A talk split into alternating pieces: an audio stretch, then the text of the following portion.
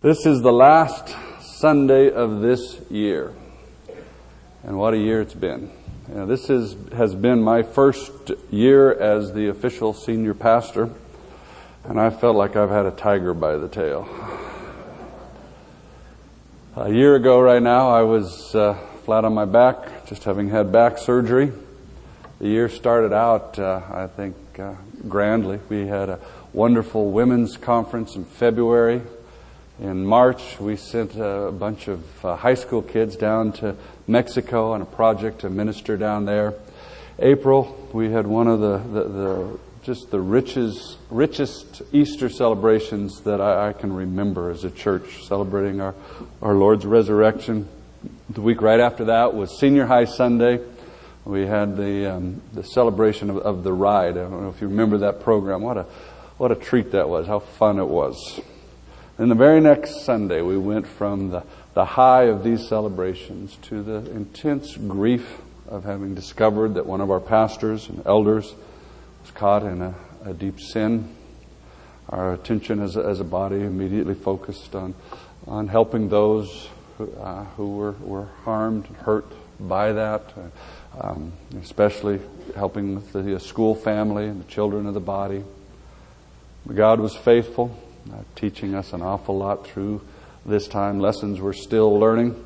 He, uh, I think, moved uh, deeply, moved powerfully among the elders to, to seek Him, to pray more aggressively, to, step into leadership within the body in even stronger ways.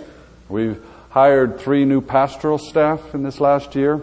Uh, Ken Hunter leading the, uh, the uh, school ministry for the year.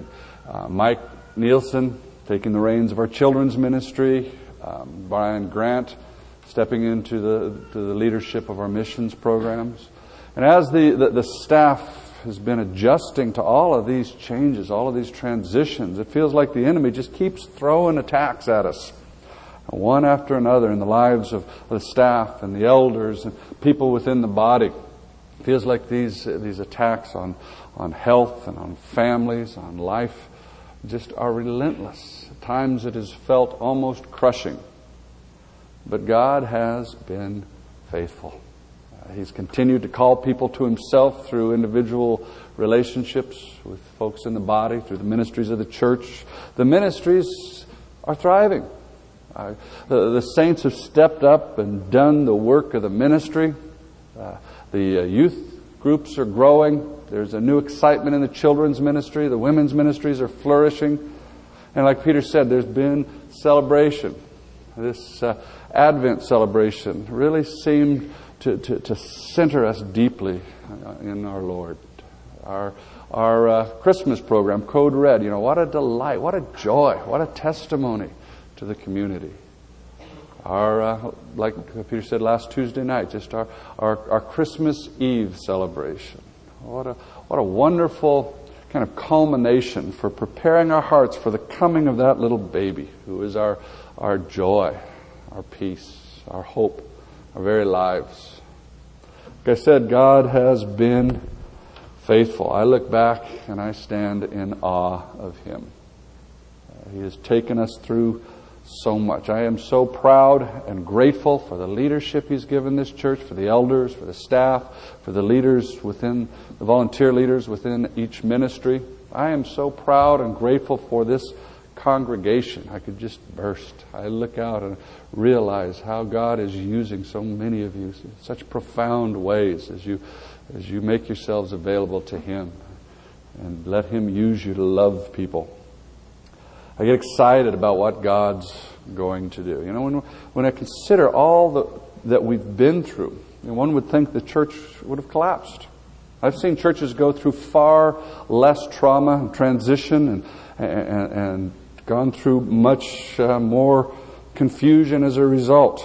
The attendance usually drops off, the giving disappears, the, the, the uh, ministries just kind of pull in and try to survive, the mood gets depressed. But that is not what God has done here. Uh, it's been so different from that. He has purged us. He has purified us.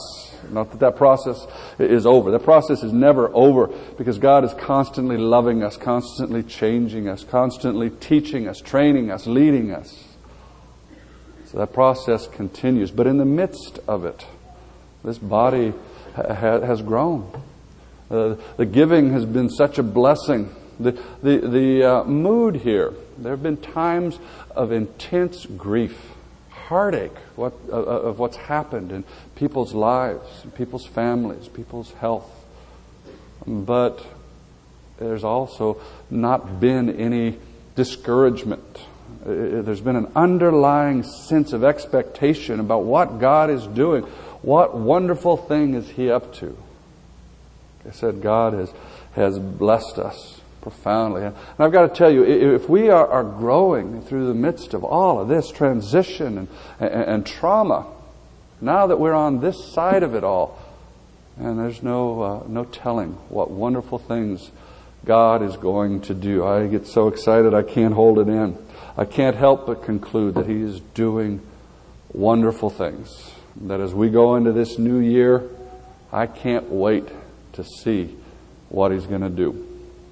I get the feeling that God is on the move and we are set to follow. I have the picture of the cloud beginning to move and we are ready to break camp, follow behind it. So as we get ready for this next year, uh, there's a, a couple of things I just want us to think about, some things that I want us to hold on to as we go with God.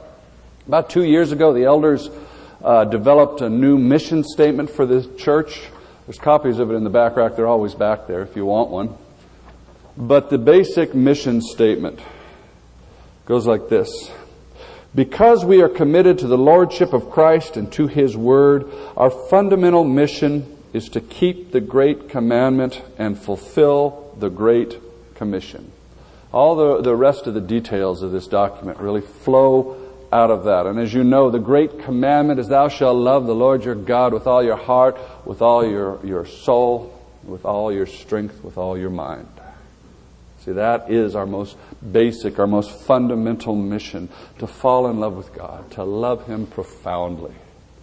And flowing out of that love, we want to obey Him by fulfilling the Great Commission. And that's what I want to talk about this morning, the Great Commission. Turn with me to Matthew 28, 18 through 20. In your bulletins it says 18 through 28. The chapter only goes to verse 20. In fact, that's the end of the book.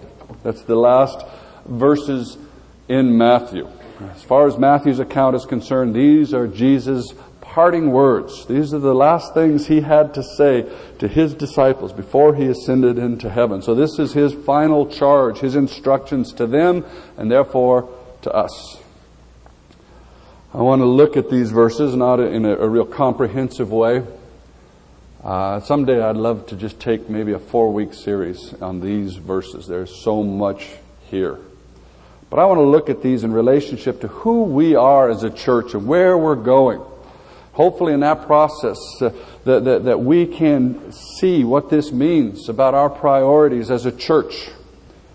Help us see ourselves and our mission as a church more clearly, and perhaps even see your own personal life's mission in these terms as well. But let me just read these verses. Then Jesus came to them and said, All authority in heaven and earth has been given to me.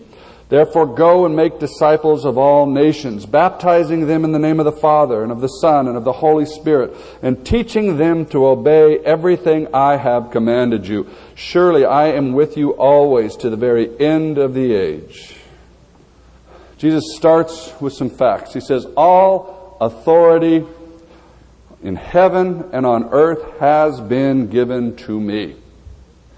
Basically, he's saying, Listen, I am in charge in heaven and on earth, so here's what we're going to do. Here is the plan.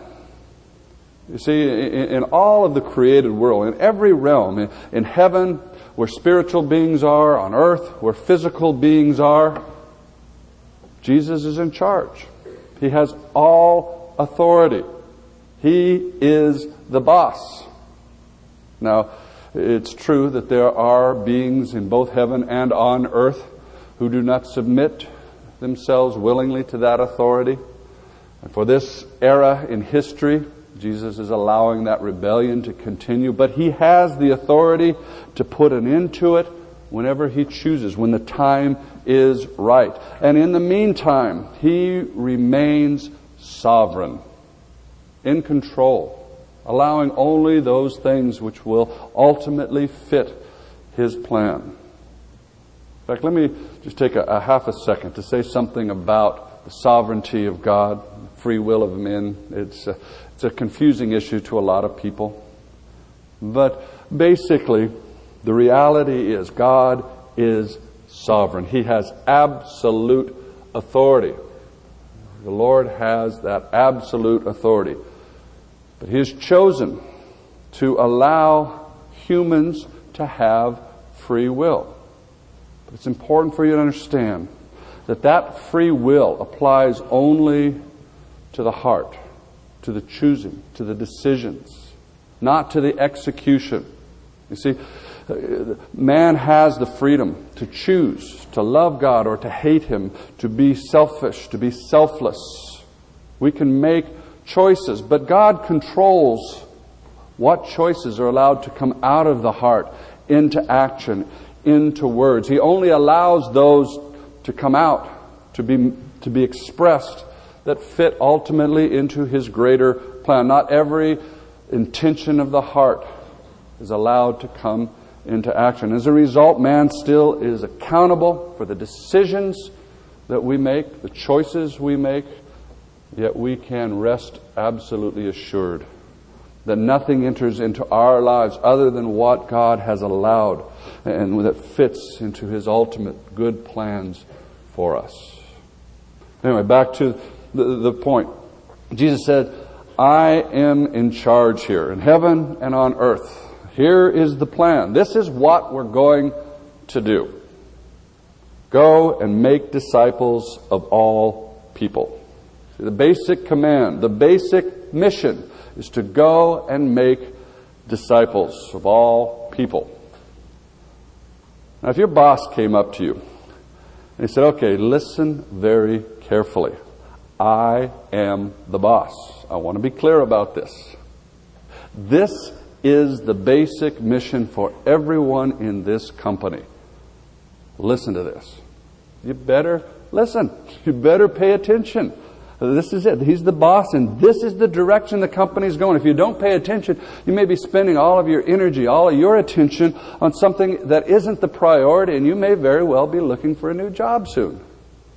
Well, the boss of the universe has just come to us, and he said, everywhere in heaven and on earth, this is job one.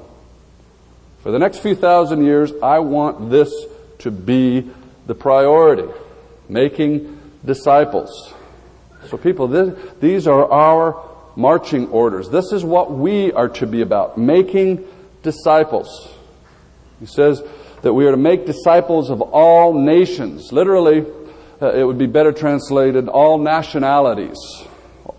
In, uh, in um, the, the passage where the angel comes to the shepherds and announces the good news for all people, it's the same word here. It's not talking about for every individual, but for all kinds of people, all nationalities, all ethnic groups.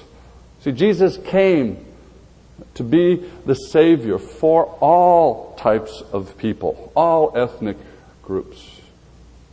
Jesus expanded God's chosen people from just being the Jews and anybody who came to Israel to become a Jew. Jesus sent out his followers to go seek out people from every background, every ethnic origin, all kinds of people, to enfold them, to bring them into the fold. Jesus is to be the Savior for all the world. Now, there are a couple of important uh, implications of this that I want us to realize. First of all, this is what's behind our missions priority here at Cole. We take this statement, this command, very seriously. To, to, to send people out, to raise them up and send them from here to other lands, to other peoples.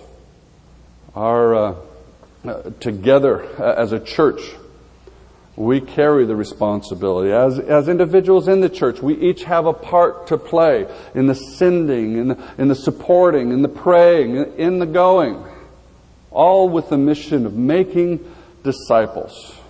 So, so this is the foundation and the motivation behind our strong missions emphasis here at Cole. The other thing I want to point out is that the uh, all people includes the people of Boise, Idaho, includes the people sitting in this room. In fact, people sitting in this room are some of the most exotic of the all peoples. You know, it cracks me up. We take somebody like the Mannings, we raise them up, we send them out way over there, overseas, to the very ends of the earth. Are they at the ends of the earth? The Mannings live within a hundred miles of where Jesus was when he made these statements. They're not the ones that are at the ends of the earth. We are on the other side of the world. We're about as far away as you can get. We're on the ends of the earth. And, and most of us are descendants of tribes of people that, that really weren't even discovered by the civilized world by, when, when this was said. See, we in Boise, Idaho are those all people at, at the end of the earth. And that, that gets to, to, to my main point. We here, Boise, Idaho, in this room, in, in, in this church, as individuals, this is what we are to be about. This is our priority. Being and making disciples. What is that? Well, how, how do you do that? Well, Jesus gives us two steps in that process in the passage we're looking at. But before we talk about that, let me just even uh, try to fill in what a disciple is. In, in both the uh, Greek philosophical system and the Jewish rabbinical system, a disciple was basically a student. The, the, the, Greek philosophers had young men who would follow them around to, to listen and to learn what the teacher had to say about life and about philosophy and truth. These young men would pay, excuse me, pay the teacher a fee and they would agree to listen and to learn from that teacher, to obey everything, all the instructions that that teacher gives. In fact, obedience is the key responsibility of a disciple. Obedience so that the teacher could effectively impart his knowledge to the disciple. And realize some of these teachers were very demanding. They would demand that the disciple give up all earthly possessions. They would demand all kinds of things of these disciples. And these challenges were an integral part of the learning process. Remember a story about a young man who wanted to follow a certain teacher, came to the teacher. The teacher was standing on the bank of a river. And he approached the teacher. He said, uh, Master, may I speak with you? Teacher didn't say anything. He just walked out into the middle of the river. The young man was kind of confused, didn't know what to do, stood there for a while, and then thought, well, you know, I've come a long ways. I'm not going to give up that easy. So he sloshed out there in the river, waiting out there, following the, the, the teacher. And he said, Master, I have traveled far to be your disciple. May I follow you? The teacher didn't say anything. He just reached his hand out and gently put it on the young man's head and pushed his head under the water. Uh, the young man kind of submissively allowed himself to be pushed underwater, kind of wondering what was going on. After a few seconds, he started getting a little uncomfortable, so he gently tried to lift his head, but the master's hand was, was firm. So he tried to stay quiet a little longer, but after a little while, not very long at all, his lungs started burning. He needed air, and, and so he started pushing a little more aggressively started uh, squirming a little, and pretty soon he's thrashing and flailing. He doesn't care about being anybody's disciple anymore. He cares about air. He thinks he's going to drown, and he, at the last minute, when he thinks his lungs are going to burst, he's going to die, the teacher pulls his head above water, and he's gasping for air. And when he finished sputtering and choking, the teacher looked at him and he said, When you want knowledge as badly as you wanted air just now, come back and see me. See, that's discipleship. It's a total commitment. it, it is a, an entrusting of oneself, one's life, one's future to the teacher. It, it is far more intimate, far more involved, far more vulnerable than a mere student. And we become disciples of Jesus. We are entrusting Him with our total self, with our lives, with our futures. We, we are choosing to, to become intimate with Him, involved with Him, vulnerable to Him, trusting Him enough to obey Him completely. Now, let me, let me make one more point about discipleship before we look at the steps that Jesus outlines for us. When we talk about making disciples, we've got to be very clear. We're talking about making disciples of Jesus. We're not talking about some Bible teacher, some pastor, some elder making disciples of themselves.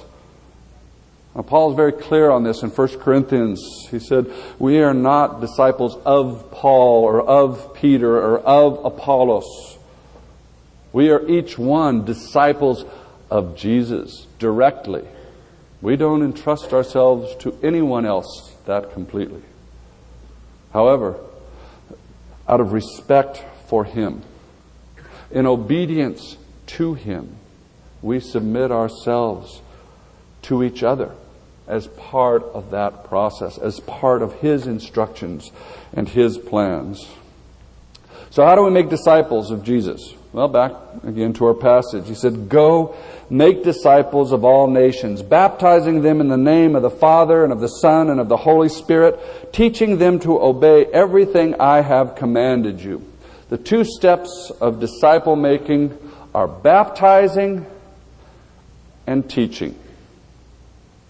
Those are the two parts of the process. Both are absolutely essential. Baptizing is introducing people into a personal relationship with Jesus. I don't think here Jesus is talking just about the formal rite of baptism. In those days, when somebody wanted to become a Christian, they did it by being baptized. Today, if somebody wants to become a Christian, typically what we'll do is we'll pray a prayer with them, inviting Jesus into their hearts. Now, there's nothing wrong with that. But realize that's not how the apostles would have done it. When somebody wanted to meet Jesus personally, the apostles immediately started looking for water to baptize them. Now we know from the teaching of Scripture that the water itself doesn't do anything really, but it is a, a wonderful, an effective illustration, a, a, a picture of what happens when we are baptized into Christ. The symbolism is very rich. The word baptize simply means to place into. That's what the word means. So when, when someone is placed into water, covered with water, immersed in water, it's a picture of what happens spiritually when we are placed into Christ. We are covered with Him. We are immersed in Him. We're so identified with Him that throughout Scripture we're referred to as being in Christ, in Him, in the Beloved. And when you are in Christ, when you're that identified with Him, the heart of the gospel is that what's true of Christ becomes true of you. Jesus is God's Son, and you are immersed, you are covered in Him. Therefore, you are sons of God. Jesus is righteous, and you are covered in Him. Therefore, you're treated, viewed as righteous. Jesus has absolute, free, unrestrained access to the Father at all times. Therefore, you have free, unrestrained, unlimited access to the Father at all times because you are covered in Him.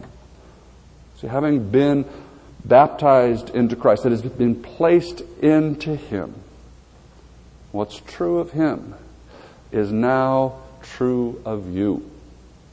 So, the first step in making disciples is baptizing someone in the name of the Father, the Son, and the Holy Spirit. That is introducing them to the one who is worthy to, to, to be trusted with entire life. It is, it's their salvation. It's the new life. Without this, one cannot be a disciple of Jesus. Jesus is very clear about that. Without this rebirth, there is no life, and all of the training, all of the teaching in the world won't ultimately do a person any good. So the very first step in the disciple making process is, is, is leading someone to Christ. And the second part of it, the second half, is teaching them to obey everything I have commanded you. So first is baptizing, second is teaching. Now this is a teaching church. That's who we are. That's what we do. That's where we, we put the emphasis on teaching the Word. All of the ministries uh, uh, of this church. When we gather on Sunday mornings or Sunday evenings in the children's ministry, in the youth ministries, in the women's ministries, in the men's ministries, in the growth groups, in the study center, all straight across the board, we put emphasis on teaching the Word. Why? Because we want to be a cerebral church, kind of an intellectual church? Not at all. We do this because disciples are made by teaching the Word. We also recognize uh, that, that, teaching the Word is how we are fed spiritually.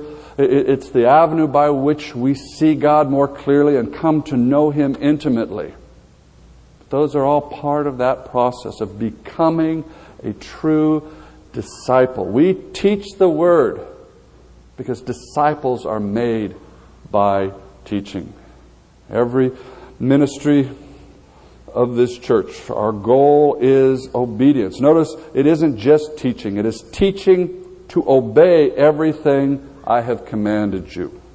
The goal is, the goal of our teaching here is obedience. And this is critically important. Know, so much of the trauma that we have been through as a church over the last couple of years has come because people don't obey what they've been taught. It's not an issue of knowledge, it's an issue of obedience. Most of us do not lack knowledge. What we lack is obedience. Our goal is obedience in all of our, our ministries. Our culture seems to work against obedience. Uh, against us being obedient. He wants to teach us to be disobedient. We come to church for uplifting words. We come to church for emotional encouragement, to feel good about ourselves spiritually. There's nothing wrong with any of these things, but that isn't the goal of our teaching. The goal of our teaching, again, in every ministry of this church, is that you become real disciples of Jesus, that you obey Him. Obedience is a hard word for our culture, but it is a critically important word. James, in his letter, says, Therefore, get rid of all moral filth and the evil that is so prevalent, and humbly accept the word planted in you, which can save you. Do not merely listen to the word and so deceive yourselves. Do what it says. We spend 35 minutes every time we gather we spend 35 minutes in the Word. Not just to encourage you, though we want to encourage you, not just to, to make you feel better spiritually, though we want you to feel better spiritually. Again, our goal is to teach you to obey all that Jesus has commanded. And notice, Jesus commands things, He doesn't just suggest them. Without embarrassment, Jesus commands. He says words that He expects and intends for us to obey, even when we don't want to, even when it's hard, even when it doesn't feel good. He is the Lord. All authority in heaven and earth is His. Obey Him. I want you to hear this clearly and not miss this. We teach to help you understand so that you can obey Him. That is our mission to teach people to obey all that Jesus has commanded. That is our call. Absolute radical obedience. Now, having heard that, I want you to hear this as well. We teach the word of His grace because we recognize that we want this obedience to come out of your love for Him.